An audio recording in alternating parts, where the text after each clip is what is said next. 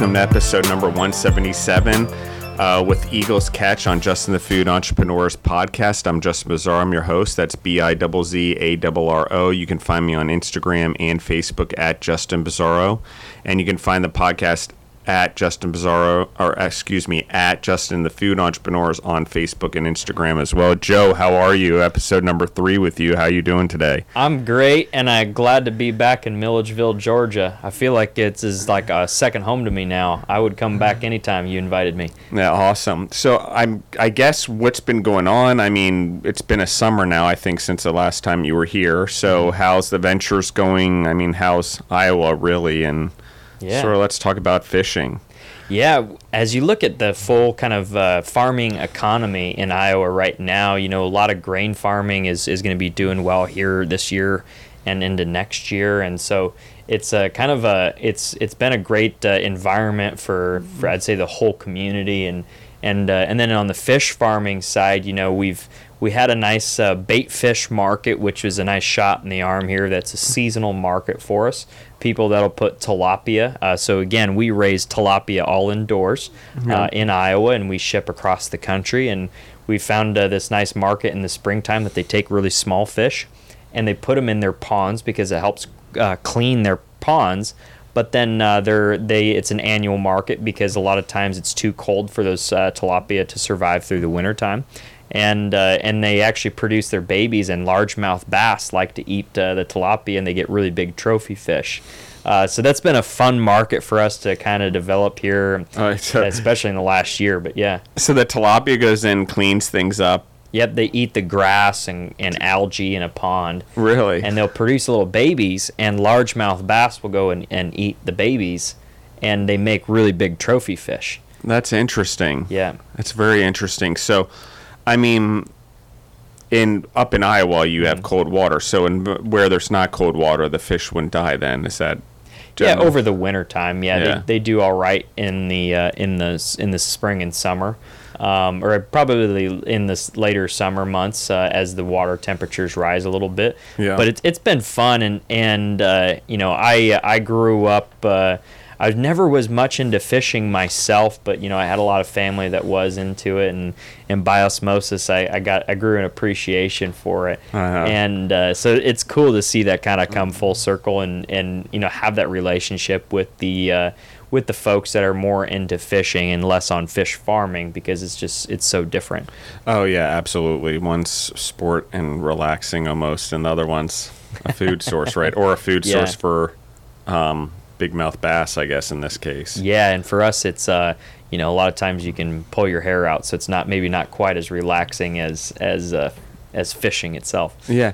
And so, I mean, let's talk about. I mean, I think we've talked about fishing on the podcast. You're an Iowa farmer to begin with, um, in their seasonalities to farming, uh, literally.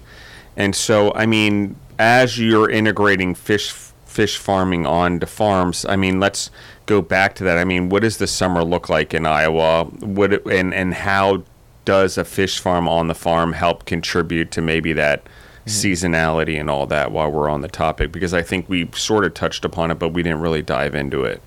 Yeah, traditional farming is uh, so crop uh, in in Iowa we grow a lot of commoditized agriculture products that uh, are very much on a year cycle. So in the spring, it's a mad rush out to the field to get your crop into the ground and uh, to get planted, get uh, everything tilled and, and fertilized. And that can happen uh, at the end of the previous year or at the beginning of this of the the, the year that you're in and it's a mad mad rush and then there's a kind of a lull a little bit then people go out back out for spraying in june and july. And uh, i have agronomist friends or they're uh, plant scientists that they're going to probably yell at me if i get any of these facts wrong. Um, but then uh, and then in the harvest time uh, in october and even into november you know it's a mad rush to get the crop out. And you know you're watching everything from the moisture in the plants to you know, uh, to yield percentages and based on, and throughout the year, you're worried about rain and you're marketing grain. Yeah. And then during the winter time, they spend most of the winter, you know, getting the equipment and everything cleaned up and ready for the next year. And so, uh, you know, we know some farmers that they always take a nice long vacation during the winter time. And Um, but it's it's very much on a on a year cycle, at least within grain farming. And then you know going back to you know the 1980s, there was this big uh, event. It was the impetus for raising hogs indoors that they found. Hey, we can provide a more stable environment for pigs, where the pigs have less stress on them. They're going to produce better, and they're going to be able to produce year round. Yeah. And so that was the you know kind of the impetus for this huge innovation in hog production and hog contract growing uh, that uh, really started in the 1980s. And, uh, and that's also happened in, in chicken farming as well as a, a, lot of other animals that kind of provided that sort of year round uh, job for, for different folks. And then, uh, and now fast forward to 2020, we're 2021, you know, we've built our first fish farm uh, in Ellsworth, Iowa, and and one of the things, one of our goals, is actually to provide another on-farm revenue stream for family farmers. You know, I grew up in a really small town, and you know, over the last 50 years, we've seen you know population decline in rural areas. We've seen them you know continue to dilapidate.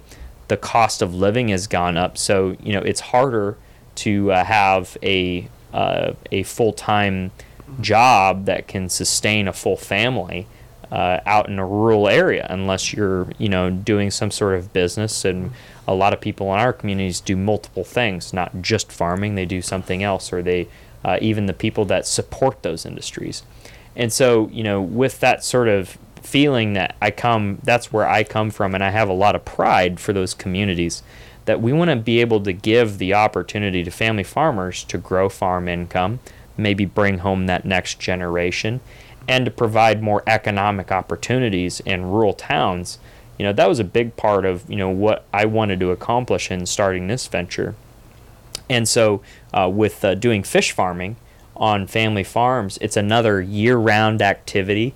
Uh, it's a job where a homemaker so it doesn't necessarily need to be a full-time job but maybe someone that's underemployed that they're going to be able to add more production and economic opportunity for uh, and the, it's not so physical that a homemaker or a uh, can do the work or someone that is uh, maybe not the physical you know number one uh, heavy lifter in the family that can that yeah. can do the work and so we thought it was a really great opportunity to make use of the people that are already there and give those economic opportunities that are year round that they are producing fish on a consistent basis throughout the year. So I think that's something that's going to be really special for those people and, and for uh, for their families. Now I want to touch on two things. One is is that sort of side income, that additional income that's mm-hmm. possible, and I think um, based in the world we live in, and sort of, and we all know in the United States, inflation isn't mm-hmm.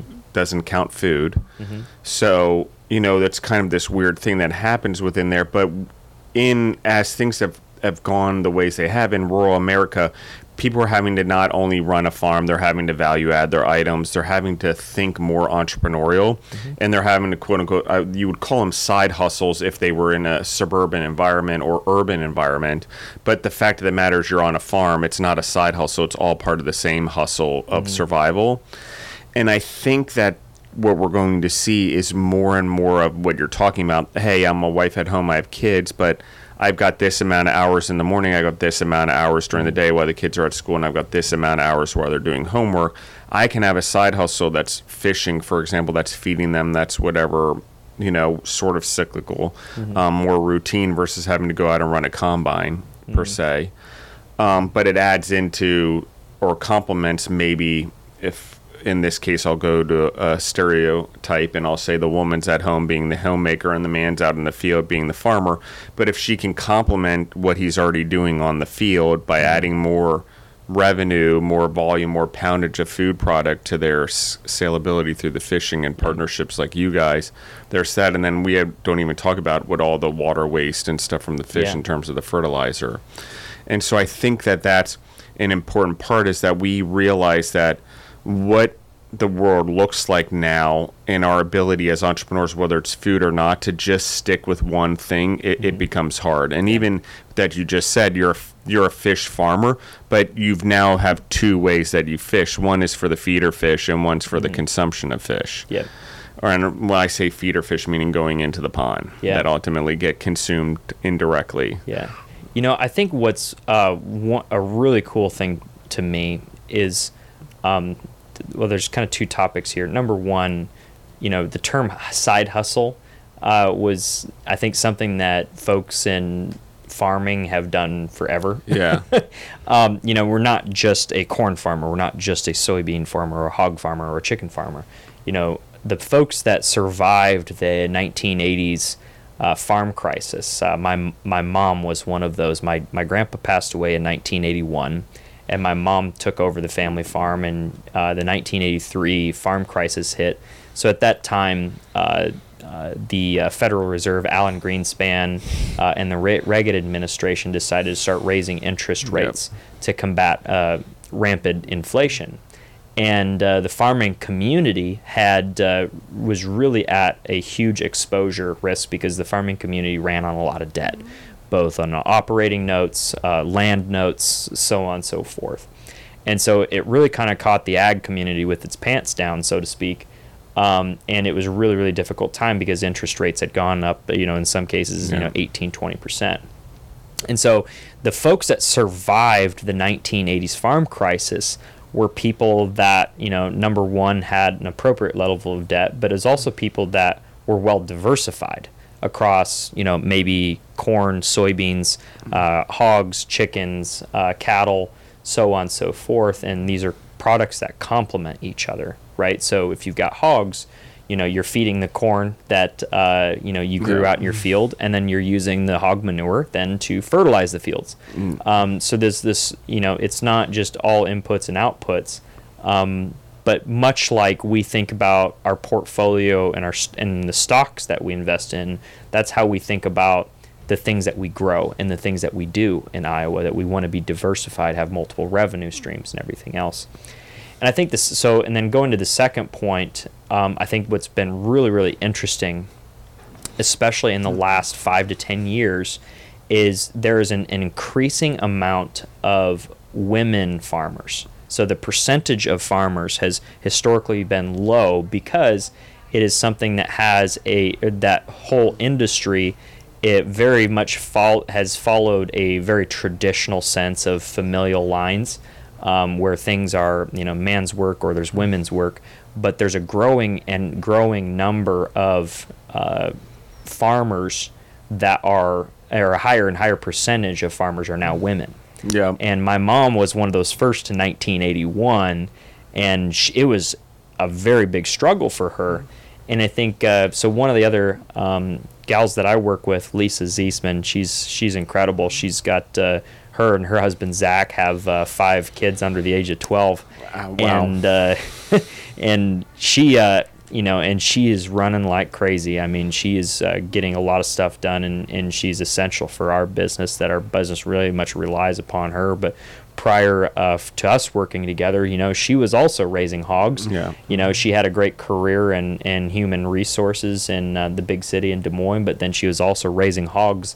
Uh, you know, when uh, when she came back to the family farm with her husband, and and uh, so it's really cool to see that you know interpersonal development, but also the demographic development that is uh, you know kind of leading to, to uh, a more equal playing field uh, between uh, the the groups there. Yeah, and I'm seeing that as well. I'm seeing a lot more of the generations that are coming back where the sons aren't the ones actually coming back to the farms. It's the daughters and resurrecting them when they have the right marketing attitude and diversified mind to, to look at it differently. And the risk tolerance, um, I think, is the other part.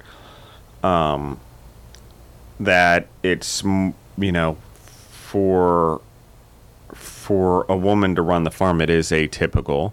But I think what we're seeing is over generations that it is becoming part of what it is, and especially the generation that's coming up. Um, a lot of the daughters are coming back to run the farms mm-hmm. and being involved. And I think what we're also seeing is a lot of families are now staying on the farms and the quote unquote we'll call side hustles, which is store norm, normal farming work. We're starting to realize that you need to explore that with the kids and with the mm-hmm. family members, whether one's great at hogs and one's great at corn, mm-hmm. or some of the farms that we're seeing that are really diversifying and getting into things like sugar cane or whatever. They're just finding someone in the family that's grown up now that takes interest in something and it helps diversify what I'll call the legacy of the farm. Yeah. Um, because it is what's building on the more diversified you're doing, even with the fish or with other products or with family, um, the less exposure you have, but also the more experience you get overall, I think. Um, Yeah. and so while it's an economic problem, I, I feel, I also feel that it's, um, it just makes sense, one, because it encourages hardship um, in a family farm um, by doing something different, but the hardship is short term for a long term goal. And um, Yeah, there's a you know the other I'd say challenge ahead of you know these rural areas and, and family farms is you know to be able to be competitive you have to grow within commoditized agriculture and and a lot of cases the unfortunate reality is land you know for you if you want to purchase more land it doesn't come available until someone dies yeah, in the community. And you have to wait for that sort of event to be able to have the opportunity to grow your Yeah, your, farm, your, your yeah. farm. Uh, so the the turnover in and the generational turnover is, is a long process and um, that's also why you know we're passionate about providing more opportunities because as you look at the other commodities so corn and soybeans is limited to the acres you know we're not getting any more acres yeah, uh, in fact, as cities grow and you know things develop, you know acres are actually shrinking, and uh, but then that's also yeah, um, so we have to look at all right, animal proteins. How do we add value to grain? So they add value to grain with you know all of the other animal protein products. Also in Ames, Iowa, there's a you know a major pasta manufacturer um, that you know more of these companies are locating closer and closer to that feed stuff uh, to reduce uh, transportation Yeah. costs and everything else economic. I mean, uh, environmental footprint. So on and so- environmental footprints. That's a lot of uh, kind of our thesis on fish farming too, is locate close to the feedstuffs.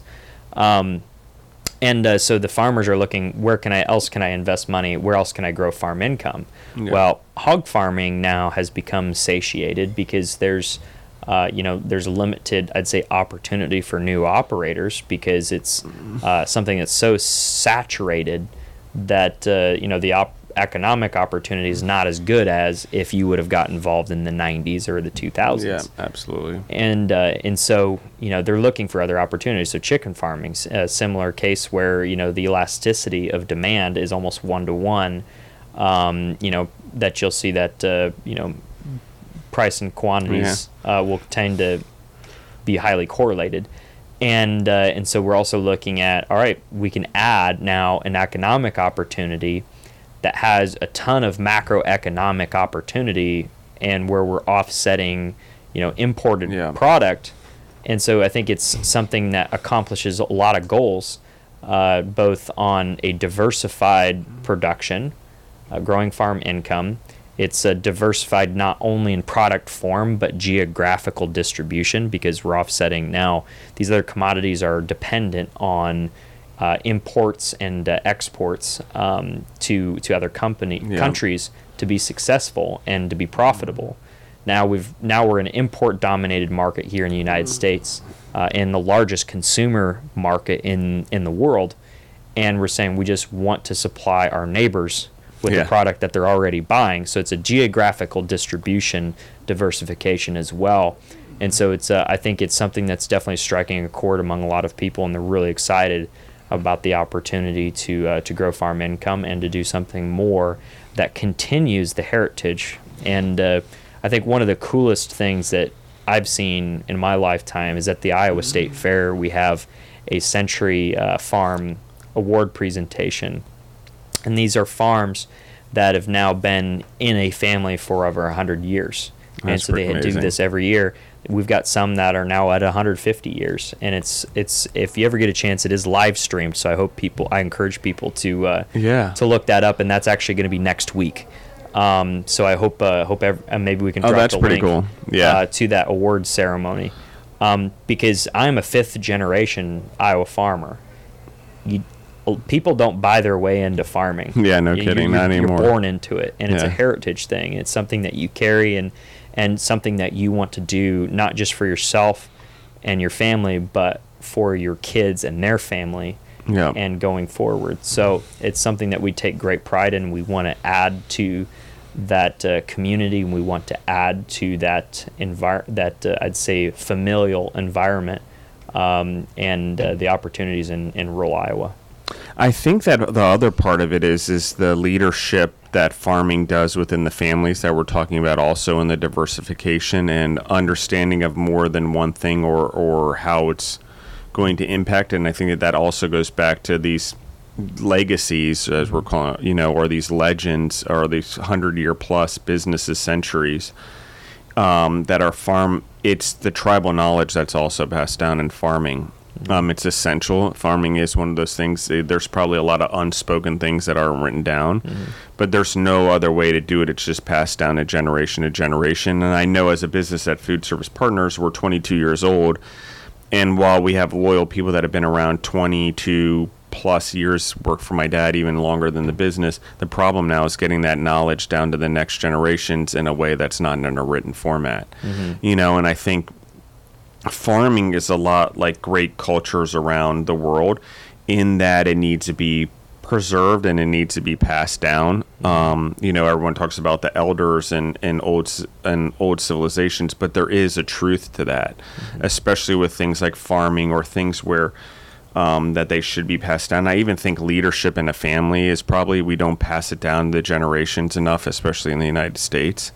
But farming is something where I think you learn that tradition. You have that core. It's um, the tribal knowledge is passed down. There's generational impact and learning and growth. Meaning, like, okay, well, we may have started as corn, but now we're corn, soybeans, pigs, um, chickens, whatever, Yeah. sugarcane. I don't know, Yeah. but it's but the point being is that farming works because you can compound it on generations. And when we realize, just from an entrepreneurial standpoint, I'm going to go on a tangent, that as entrepreneurs, that we also the ventures that we build or the lives we build are the same way in our families. And if we really think about that, we're compounding legacy, you know, and knowledge downward stream not only for ourselves but the people that work for us potentially um, or for our family it's it's that exactly. And that's why the farming we don't realize what an essential part it is of the world.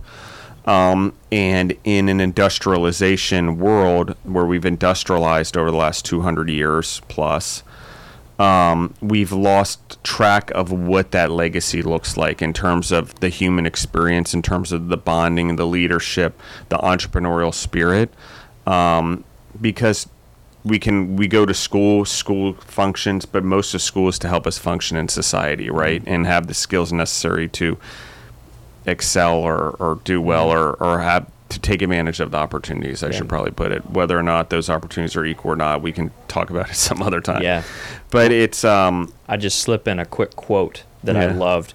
Uh, the uh, U- United States Secretary of Agriculture Tom Vilsack, uh, he actually used to be the governor of Iowa. He was the Secretary of Ag under the Obama administration, now the Biden administration. oh, there you go. Um, he uh, he famously said, and I, I love this quote. You know, uh, less than one percent of uh, the population here are farmers, Yeah. but the reason why everyone else they're not farmers is because of farmers. So if you didn't have what our industry is today, Yeah. you would have to be a farmer yourself. And uh, I so I sorry, I just wanted to add that. No, you're but, uh, hundred percent right, and um, I think we often take it for granted yeah, because we and you know we can talk about oh how many pens my factory produced out of the pen factory, but you can produce pens every day. When it's farming, we're talking cyclical years. I mean, so if I live a hundred years, I'm lucky to have a hundred years worth of crops if I had all 100 years. I mean, mm-hmm. potentially, and it only happens once a year if it's mm-hmm. like corn or whatever, which is also what's great about fish is because you don't have that feeling like it's a season mm-hmm. necessarily. You can keep producing it.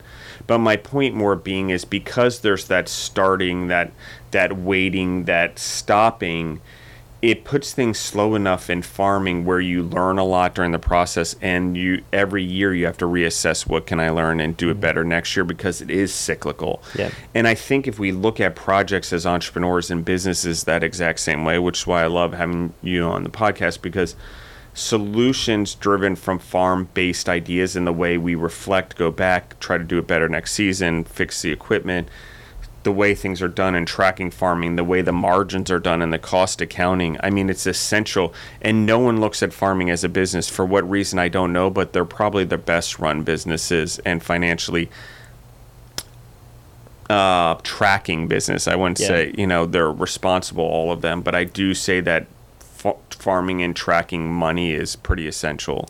You know, I think one of the untold success stories that has been over the last 50 years is how we've taken the carbon footprint. And this is, by the way, uh, uh, speaks to the modernization of agriculture. So, you know, folks that have aversion to certain ways of doing things, the untold good story is that we've decreased the carbon footprint of a pound of meat, of a gallon of milk, of you know uh, an egg product threefold. Yeah. And that comes with modernization. That comes with taking a scientific approach to agricultural production. Yeah. If we did farming now the same way we did in the 1950s, not only could we not feed our people, Yeah. but we also would have a much, much bigger impact on our environment. Yeah. And so, you know, I think that's uh, something that's really cool. Something that's also taken place even since the early 90s is how we've uh, world hunger is plummeting. And it come that again comes from modernization Yeah. because the big task that is set in front of us as agriculturists is we have a growing population that's going to double in size by uh, it's going to reach uh, 10 billion people uh, by 2050 we have to double agricultural output double Yeah. with less land less water and less inputs Yeah. and that comes with you know innovative uh, ideas and taking a scientific approach of how do we increase the nutritional uh, product that we're creating uh, on a on a, uh volume basis uh, to feed a a growing population. The alternative to that is if there's a technology that uh, we decide is not something that we want to implement we are making a conscious decision to say we're not comfortable with this technology that at some point we have to make the conscious decision to let people starve based on our uh, decision factors on what technologies we input.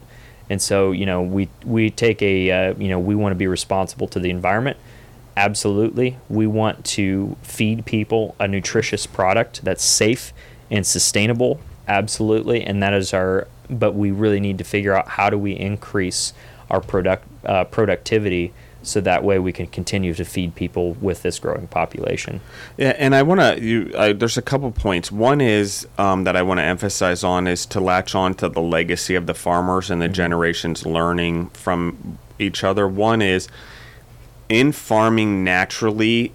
You want the land to be okay, and if you're a legacy farmer, meaning you're mm-hmm. building for generations, you're not you're going to take care of your land. So when everyone starts having these environmental conversations in the farmers, it goes back to the entrepreneur conversation, in my opinion, or the farming family itself. Well, mm-hmm. it's not farming in general. It goes back to like, well, it's not the gun; it's the mm-hmm. person using it. Right. So it's great. It's not the farm. or It's not the farm itself. It's the farmers. And mm-hmm. how do we get them to be more conscious, or how do, do we get them to see the legacy or the leadership? Because they are going to pass it down to generations, and the ones who get it right and make big improvements and, and do things and get into the fish, you know, they're willing to take the risk, but it takes time and it takes you know generations of comfortability because originally the, we're good at corn we should stick to corn that was a mindset in business and in farming Yeah, you know, to that point, I think you know, there's a couple pieces of property that's been in my family. Well, not just our immediate farm itself, but uh, a number of or homestead. There's also a number of pieces of property where we raise uh, corn and soybeans that our family has owned in those cases like over 100 years, right? Yeah.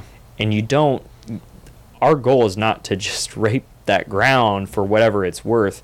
You know, we are investing in that ground Yeah. to for the soil health. We don't want, you know, fertilizer to be running off because that affects our water supply. You know, so we're being selfish in the fact that we want clean water for ourselves and for our neighbors. And so we really uh, we invested that ground and we want to hand that ground piece of property to the next generation in a really quality way. Um, so you know, farmers are environmentalists as well, and I think that's a, another untold story about how much we really do care about the environment that we live every day in. And so that's something that we take very, very seriously.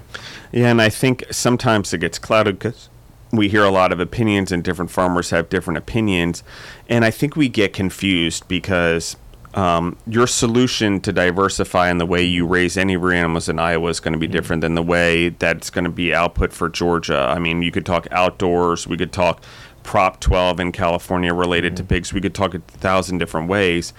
But in order for all of it to work, there's some hybrid system, you know, that doesn't look like it makes sense to anyone. But you're everyone's trying to do the best they can in their region, and you know, I think we think there's one solution to all of it, or one pig, or one species, or one plant-based protein that's going to do everything for us. But the reality is, is it's still the harder path is still the diverse path, but it's still the longer term easiest path because mm-hmm. it it it keeps away the stress of money, it keeps away mm-hmm. the stress of security for the farm, and if we're talking about even greater a national security if you're a country, because regardless of we're not at war, you still have to feed your own population. Absolutely. And so Food this is where- security is, national security, Yeah, by the way, and yeah. I think that's one of the things that probably goes. Um, you know, I'd, I'd call myself a, a, a capitalist in a lot of ways, with the exception of, uh, I'd say, within food and food policy, Yeah. because I think every country should have its own base of agricultural production that is vibrant, that could sustain its own people in the in I'd say those low probability but high impact uh, events, because I think that's uh, very important for us to continue to sustain that across the world.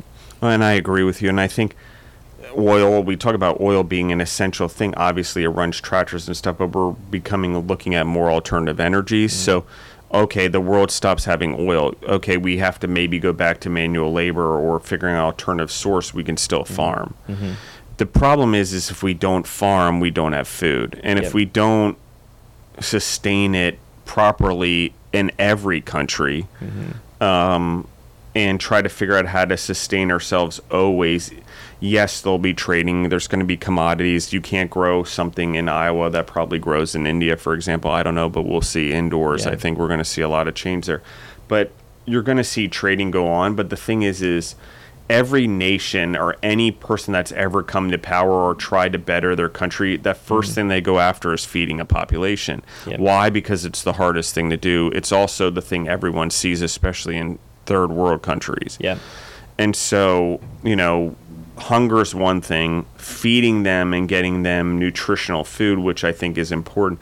And then to your point, is that it was that compounding of generations of constantly being more efficient, mm-hmm. effective, useful with the environments that has allowed us to actually feed the population. Where Yeah. on paper, if you were a mathematician or someone, it would have looked like we were going to starve as a uh, nation. I would. what- I would point point out someone. and I suggest anyone listening uh, to look up a, a man by the name of Norman Borlaug. Are you familiar with that name? the Justin? name's familiar, yes. Yeah, so original uh, from Iowa. So I'm gonna toot uh, state of Iowa. Now, obviously, he did a lot of work. Uh, he did his uh, master's, I believe, at Kansas State as well. Um, he was uh, considered the father of the Green Revolution, yeah. and his research on drought-resistant wheat strains uh, is credited with launching this whole green revolution.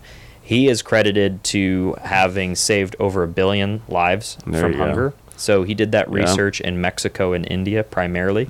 Uh, it was also the impetus for the creation of the World Food Prize, which is uh, the uh, food equivalent of the Nor- uh, Yeah, the Nobel Nobel, Peace Peace, Prize. Prize, He yeah. also won the Nobel Peace Prize.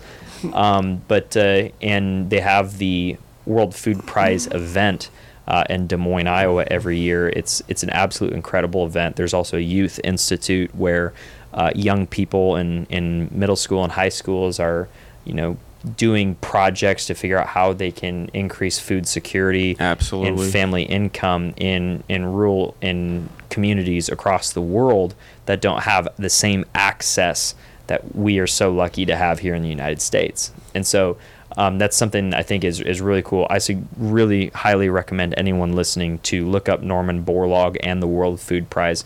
Um, he actually has his own statue in the United States Capitol as well. Um, and uh, just an incredible uh, person that I consider uh, one of my heroes Yeah. um, and, uh, and and really look up to what he was able to accomplish in his lifetime in solving world hunger. And I think one of the things I like about all of it is like we we can constantly battle this. We just have to be smart about it. And it's really about layering what the things are. We're going to eat a less diversified protein palette than we are vegetables and fruit. There's way more mm-hmm. vegetables and fruit than there are proteins unless we break down cows by the million of species. You know, I don't know if there's a million species, but I'm using it as an example.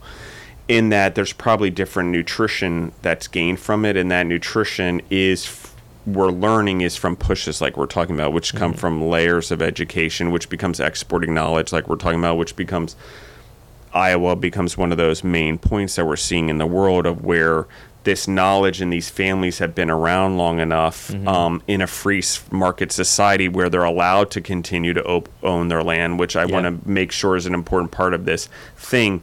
Farmers in the United States, they own their land. They are able to pass it down to generations. Yes, there's inheritance taxes, but that being said, because the land's owned and there is ownership in a free market, it allows for that entrepreneurship Absolutely. and for that. Not every farmer Theory of the great. commons, right? Yeah. uh, Theory of the Commons, which was uh, a uh, something that happened in uh, I believe Ireland. Yeah. Um, I'm gonna get these details wrong. You're so someone's I'm pretty sure you're someone right, yeah. someone's gonna correct me on this, and, and I'm gonna be very I'm gonna be very happy about that.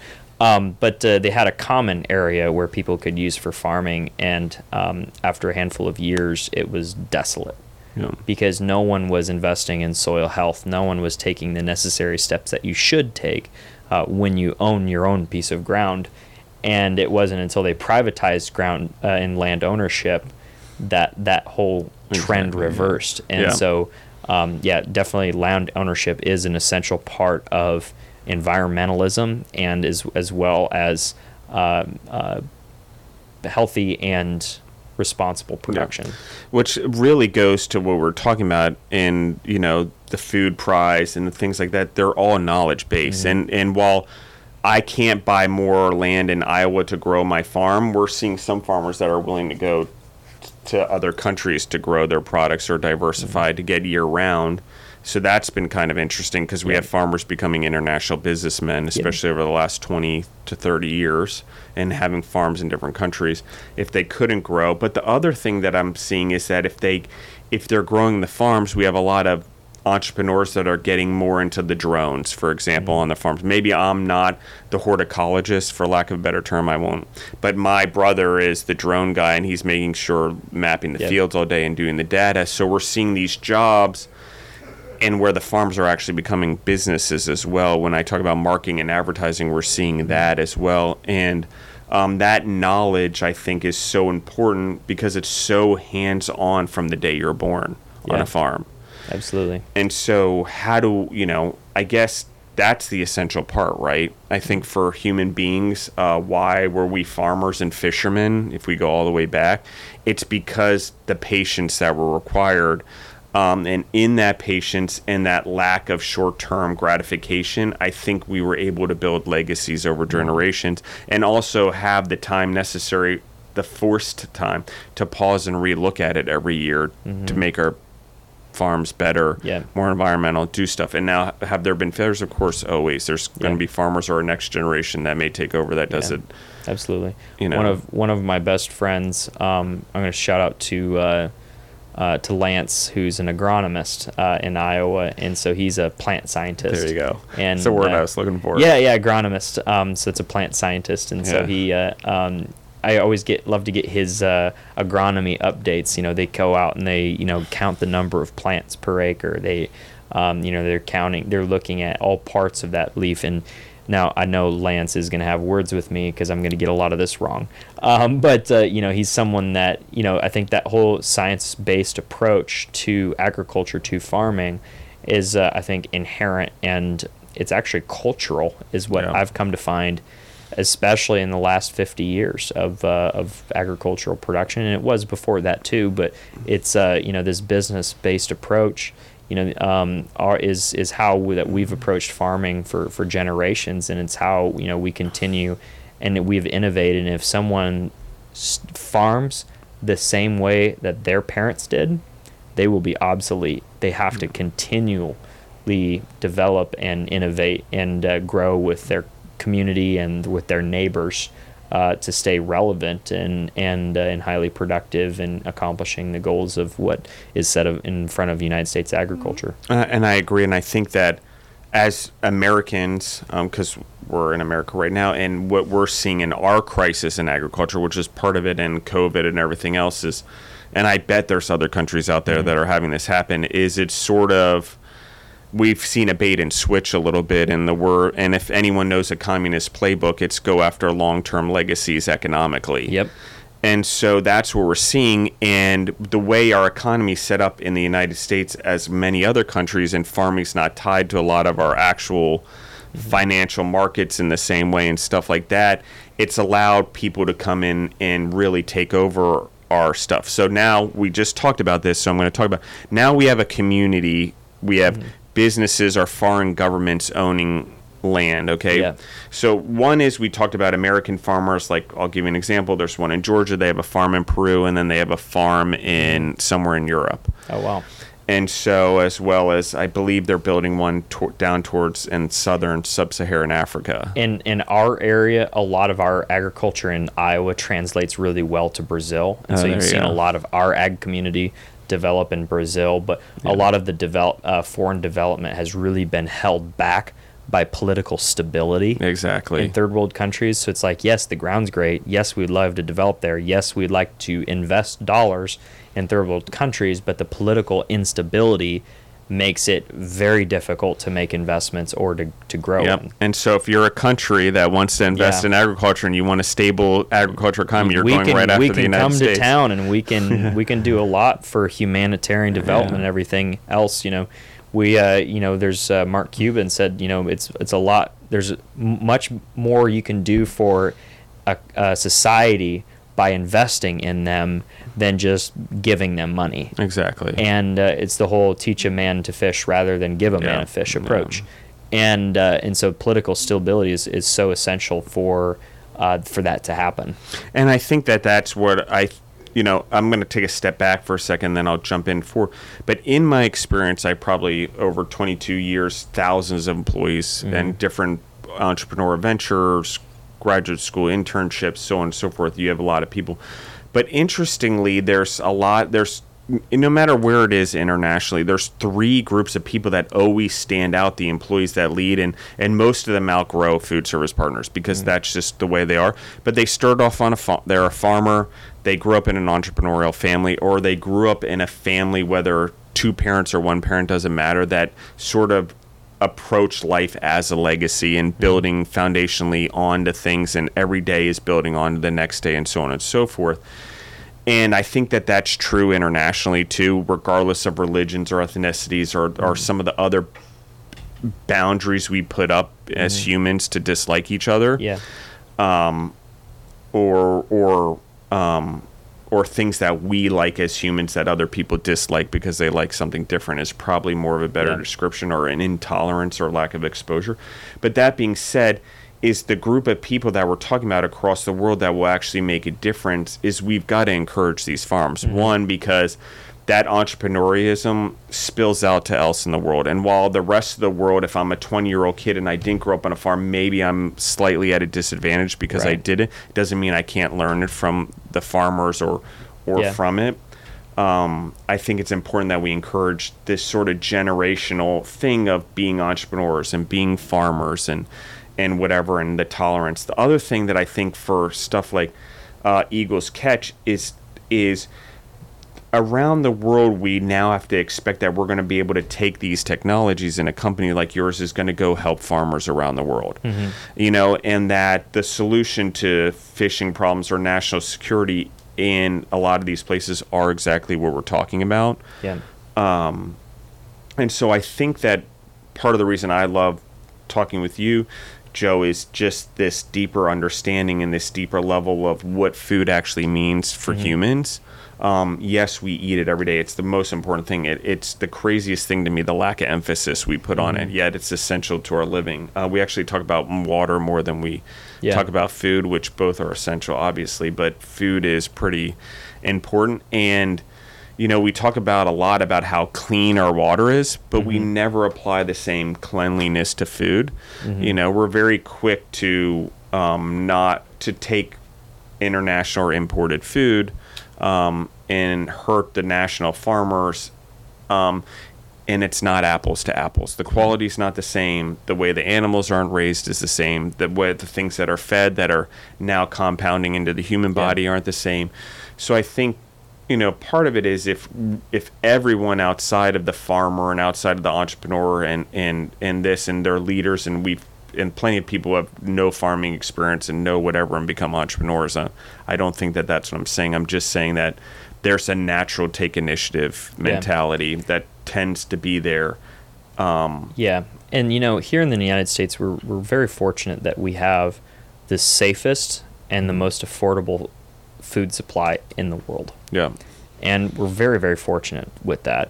I'd say the exception to that rule in the United States is seafood. Yeah, and that's absolutely. part of you know what we're hoping to to help solve here in the United States.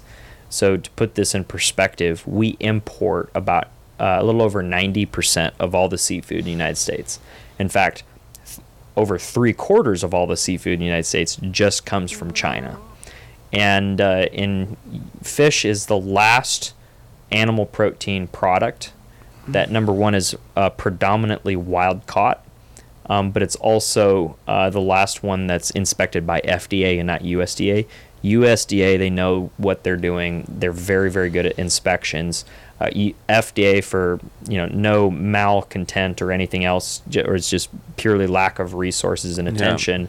Uh, they only inspect about 1.4 percent of all the seafood, and since that's all seafood is the only major uh, food group that's imported pr- or predominantly imported, I think that leaves a wide gap in food safety Yeah. uh, here in the United States. And that, again, that's part of the reason why we're focusing on pr- uh, fish production uh, here. Uh, you know, in for well, and a handful of more reasons. Um, but that's I think number one provides us market opportunities uh, for our company, but uh, also I think is a big opportunity for American consumers and American families that are looking for that f- uh, safe, fresh, and sustainable food supply, uh, while also doing some good by engaging rural communities uh, in a way that is the most carbon neutral and water neutral form of animal Yeah. protein. And I think that it's important because we were there's a marketing craze of this wild caught fish. And while in theory it is correct it's correct in the theory without 8 billion people on the earth. Yeah, yeah, Like, you know, it's like um, there's a lot of things that are correct in theory, but not Yeah. in reality. And when we look at it, it's just one, it's not sustainable. I don't care how many fish you put back in the sea. Two, um, I'll, I'll, I'll say that in large part that is true. Uh, there is some some caveats to that of sustainable fisheries and Yeah. folks that are doing it really well. You know, I love wild caught salmon, um, but as you look at you know a lot of the other products that are in the marketplace that are wild caught or wild capture, um, you know the the oceans continue to get polluted, and so the environment that they're being grown in is continuing to degrade. The uh, and then with the overfishing, so wild caught capture flatlined in the early 90s. All growth in seafood consumption has come and will come from aquaculture production. Yeah. So whether you prefer wild caught or not, fact of the matter is, is it's, it's going to be coming from aquaculture Yeah. because just ecologically, it's impossible to continue to do it the way that we have. And It would be. It's the equivalent of sending the cowboys out every day Yeah. to actually physically lasso each cow you're Yeah. going to slaughter versus mass producing them right now and feeding it's them. the last food group that is predominantly wild, wild capture rather than grown. yeah. And uh, not only that, 93% of all wild capture is either maximally sustainably fished or overfished. Yeah. And so the fact of the matter is, is aquaculture not only has to account for all the growth in seafood consumption, but it's now having to start make up ground as wild capture is on the decline. And you know that those people are doing the best that they can in the wild capture. And I don't believe that those uh, people that are um, overfishing, there's a massive problem of illegal and unregulated fishing. I don't believe that's conducted by United States fishermen. It's it's a lot of the Yeah. I'd say Eastern Asian uh, countries that are uh, conducting that around the world. And uh, and so that's one thing that I always encourage people to look at the country of origin labeling on their seafood products. Yeah, absolutely. Um, if you if it's come whether it's farm raised or if it's wild caught capture, but if it's a product of United States, I can I will say that it's going to be a really good product for you in either case. And here's the thing I, I really like about this is like we clearly have a problem. Like mm-hmm. we're clearly the math does not lie. We clearly know the national government in the United States is aware of this seafood problem. Mm-hmm. We're also very aware that there's tons of fishing ships out there still fishing and will fish as long as there's a demand. It's just the way mm-hmm. it is and we can't control that. However, um, I think as consumers or listeners on the podcast, one of the things that we're trying to do here is that awareness and that growth in, in being an entrepreneur. And so, being an entrepreneur is not a sole proprietor. That doesn't mean I go into a business and I just run my place. If I'm not growing and I'm not looking for growth, that's the definition of an entrepreneur to me. I can be a sole proprietor all day long, but if I'm not growing, growing society, trying to grow business for the better of other people, or and I'm just a side hustle by myself, am I really an entrepreneur? Uh, My argument is not, especially since we're on this podcast. An entrepreneur is going out, he's improving the community, he's growing businesses, he's growing people. It, it's a stronger term than we've given emphasis to. And so, that being said, um, as leaders, what is it that leaders and we lead by the decisions we make in the supermarket, just like an entrepreneur leads in the way I just said. So when we're in there, we need to be conscious of where our fish comes from because whether we're seeing it or not, the legacy that we're building is a stronger China mm-hmm. or a stronger wherever the fish comes from. And the stronger they get in that fish market and the stronger that business is, one, the less it's going to go away, but two, the harder it's going to be for us to reverse it or build our own strong economy against it. Mm-hmm. And here's the other thing: there's plenty of countries in Africa, in particular, and and parts of Asia that lack water that need solutions like fish farms mm-hmm. to actually then help the other parts of their business, which could be indoor growing of fruits and vegetables in an aquaponics form. Mm-hmm. And so all these things, what I like about what you're doing is it's literally a piece that meshes into whatever and mm-hmm. allows everyone to still be entrepreneurial. And then two is is everyone, every country out there, and guess what? China's probably not listening to this podcast. I don't think they syndicate in China, but I can probably, Yeah. if they do. But here's the reality: all the other nations, like we talked about owning land and the importance of it mm-hmm. for generations. It is an important thing, no matter how your government's instructed to build that legacy for the environment. So if we're talking about being entrepreneurs and doing better, it's part of passing that on. Is how do we improve from generation to generation to generation? Mm-hmm. That's part of being an entrepreneur. The other part then is how do we encourage that behavior elsewhere in other Yeah. countries so we're not alone in our adventure of becoming national security? Because everyone's like well why would we do it? We'd want to buy more from other people. But the reality is is we're all gonna we're all at a crisis here for food. And when one country gets it all the reality is is if there's ever a crisis in seafood or we mm-hmm. ever accidentally wipe out the earth's ocean mm-hmm. we have a shortage of protein. Yeah. And so the direction we're going is that because you can't keep feeding more and more and more and more and then saying it's sustainable, which just means, by the way, keeping the status quo as it is now. It mm-hmm. doesn't mean replenishing. Mm-hmm. And so that's sort of where, on a bigger scale, I think as humans we get so caught up in in politics and and and race and, and things these are all and I agree they're all important and, and social values and, and politics and COVID, all important values. Right? But the most important one that actually could help solve all of them, in my opinion, is food and is our food economy.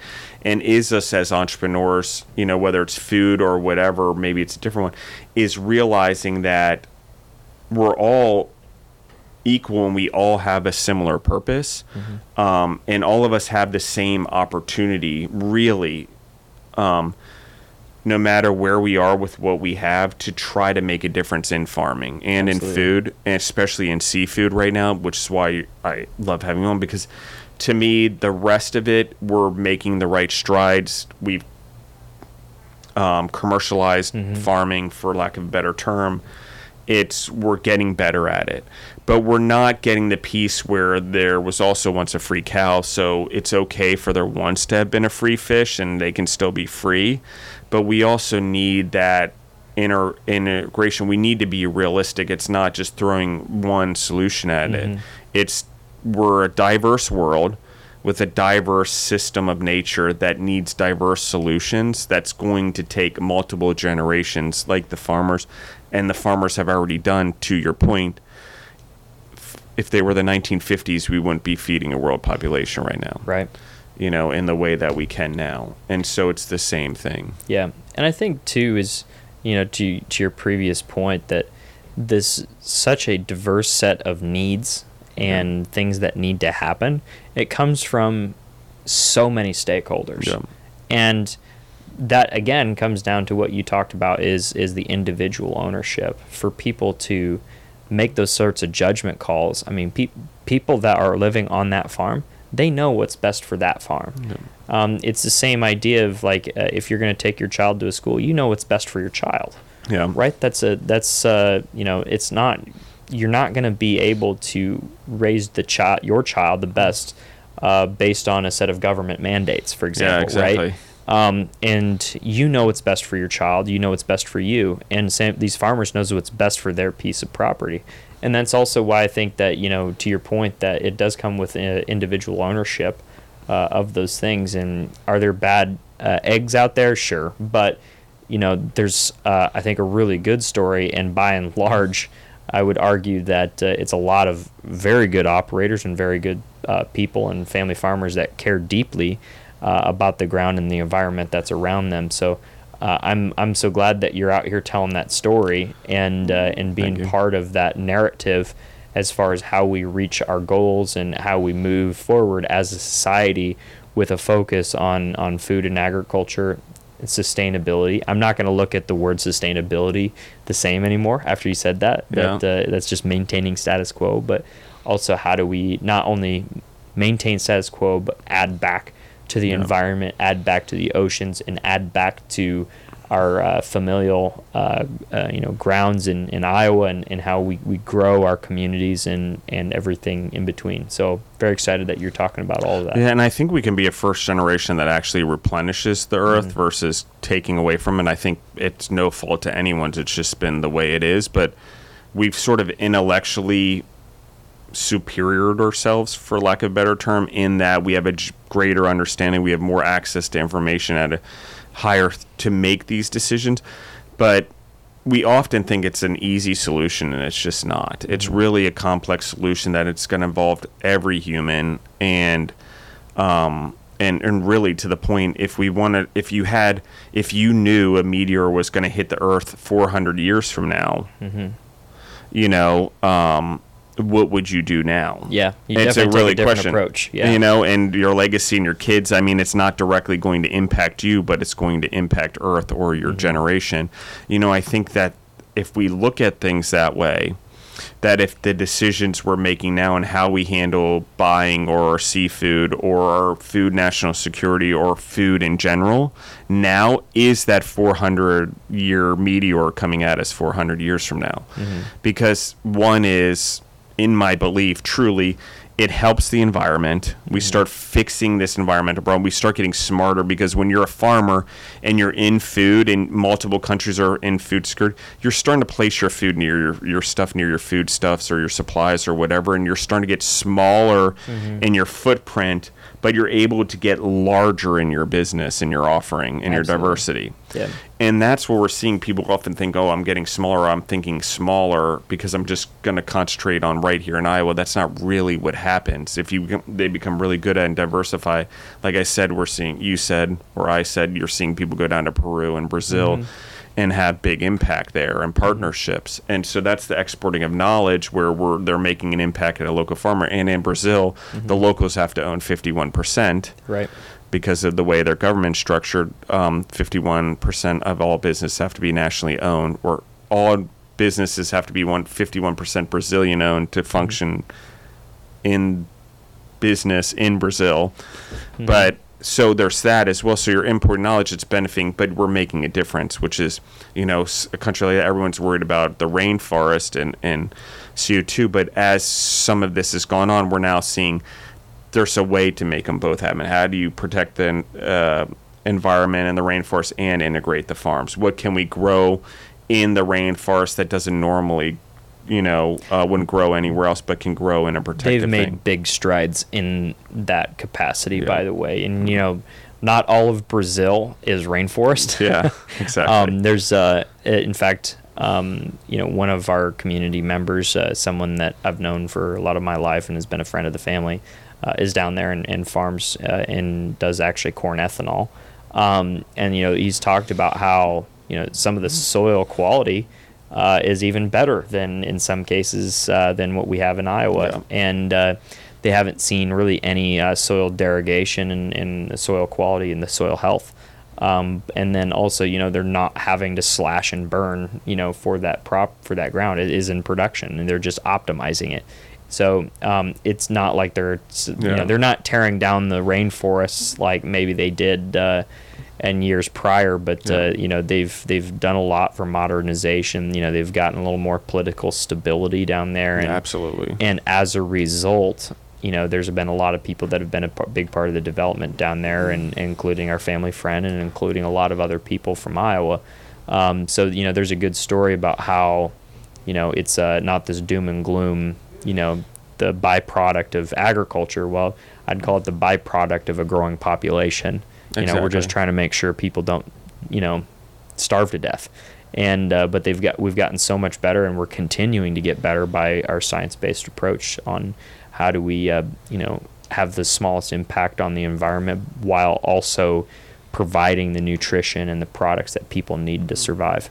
Yeah, and I think exactly that point is um, if we go back to the 400 year meteor, all of a sudden the whole world's together doing one thing. And if we look at it that way and we want to replenish and we want to make the difference that you're talking about or layer that in, you know, we have to. Um, I got myself sidetracked now, but we have to really you know, make an effort to do those things and understand that farming is probably the most essential thing, um, regardless of whether or not we're directly involved, um, whether we're in per- uh, entrepreneurs and helping it, or we're making sure we buy local farming or Yeah. United States farming, or if it is in the United States that we're checking what that country's um, stands for their land, their replenishment of the environment. These are all decisions. We make more decisions on food than anything else. It has the greatest impact across the board. Like I said, when it comes to you know fighting racism or equality or whatever, food is the way to do it. It's the most common thing. It's the way that's deliberate. It's where all the opportunity is. We need more farmers. Uh, we're starting to see. We were talking about women in in farming, but we're also seeing in the United States diversity in ethnicities and and different cultures starting to come in the United States, whether they're immigrating or their parent people that were urban um, dwellers forever, for lack of a better term, and now are farmers going out to the farms. And so I think that's very interesting as well, and it'll add some interesting perspective. They won't have the layering of generations per Yeah. se. Um, but it is good to see that people are still committed to doing it um, and s sort of still committed to do that. And, you know, I touch on some pretty hard points, but my point being is that we all need to eat. At the end of the Yeah. day, no matter what goes on and what we believe, the most important thing is for us as humans to survive Mm-hmm. and to keep building better planet or replenishing it. Or, you know, maybe if we're sci fi, it's to make sure that we do good enough here. So, in case we have to do it good enough somewhere else, or we're Yeah. able to figure out how to go somewhere else, ultimately 400 years. But we've got to be able to do it sustainably here first if we're going to go be able to do it sustainably somewhere else. So, Yeah. I'm a I- I would- crazy person. When and I, I would it. agree to that with a point. The point being that we are v- so far ahead of a lot of other economies. So even where we're at today, sharing of that knowledge, even though we're not at the end goal yet, right? Sharing where we're at is uh, hugely beneficial to economies and communities across the world. And I think Iowa's become quite a place for. I mean, it's sort of the It's- international mar- world sort Yeah, of comes there quite a bit now. I would say it's it's the the ep, I'd say the center of the world when it comes to commoditized ag. Yeah. Uh, we're actually uh, we're number two in uh, commodity ag sales behind California. Com- California being a much much larger state. Yeah. Um, you know, uh, I feel, believe uh, Iowa actually has a pretty unique place in uh, in in international politics as well. Yeah. Uh, back in the 1980s, uh, a delegation from uh, China actually came to Iowa, and uh, that uh, came to look at uh, modern agriculture and see how they can implement that. One of the region leaders was Xi Jinping, and he actually developed a relationship with our then Iowa governor. He stayed on the Kimberley farm. And there in Iowa, and they actually recreated that farm in China um, and uh, as a show of what modern agriculture is going to look like. And so, you know, we've been uh, very fortunate that we've got people that are very good at uh, what they do uh, in the ag world. And uh, it's been just incredible to be a part of that a community and then taking what they've what the lessons that they've learned in those areas and applying them now to a new market that is fish farming. I think it's really cool that um, that we're starting to see that, and I think it's really cool that we're starting to see that hey, farm and and land based animals or land based plants for that matter also Yeah. it's not the only route we can actually build into our farms and, and preserve the land and, and like I said Yeah. add into that replenishing I think so Joe as we're wrapping up here I think is there anything you want to add or or let anyone know as we sort of wrap it up I Yeah. apologize in the audience there's probably a part where you, I'm off in a distance my mic died for like three minutes Yeah. Well, um, I just, uh, like I probably alluded to earlier in the podcast, uh, just highly encourage everybody to look up Norman Borlaug and get to know that name because I think he's probably one of the most important people that's not talked about. Um, Yeah. And uh, and then also. Um, you know, feel free. Next week is the during the Iowa State Fair. So if you've never been to the state Iowa State Fair, it's the largest state fair in the country. Uh, some folks in Texas and Minnesota uh, will disagree with me on that, but uh, we're very proud of our Iowa State Fair, and I hope that you can come to our state fair at some point and come see the uh, and they live stream that uh, Century Farm. Uh, we'll uh, be sure to drop the link maybe. Uh, okay, and, yep I'll put in the episode and uh, and so it's going to be really cool events going on next week. I don't know the day off the top of my head, but I'll be sure to follow up with that. And um, as we go, one last thing. So, if there's farmers out there that are interested in working with you at Eagles Yeah. Catch and, and sort of exploring this fish farming as a, a natural, which makes complete sense to me, a natural way to to add revenue to your farm, add fertilizer, preserve water. Um, Yeah. How do they go about it? How do they reach out to you guys? What's Yeah. that process look like? Feel free to reach out on our website. We've uh, on a contact us uh, page. Uh, you can reach us at eagles catch.com. And the Eagles is plural, catch like you catch a ball, dash in between dot com. And uh, go to contact us and drop me a note. Feel free to reach out and uh, look forward to hearing from you. And uh, I'll see if there's anything I can do to help you if, if uh, you're interested in fish farming. Awesome. Thanks, Joe. And I appreciate everyone in the audience and listening. And thank you guys for constantly sharing the podcast. Um, obviously, this one was packed full of punches. I'm sure I'll get some some emails and some texts about some of my comments throughout it. Um, I'm obviously not trying to diminish anything. I'm just trying to merely say that if we all united around food, it would be a common cause Yeah, I'd agree Um, with that. um, that everyone could back. So Absolutely. thank you again. And thank you, everyone, for listening in. Thanks, everyone.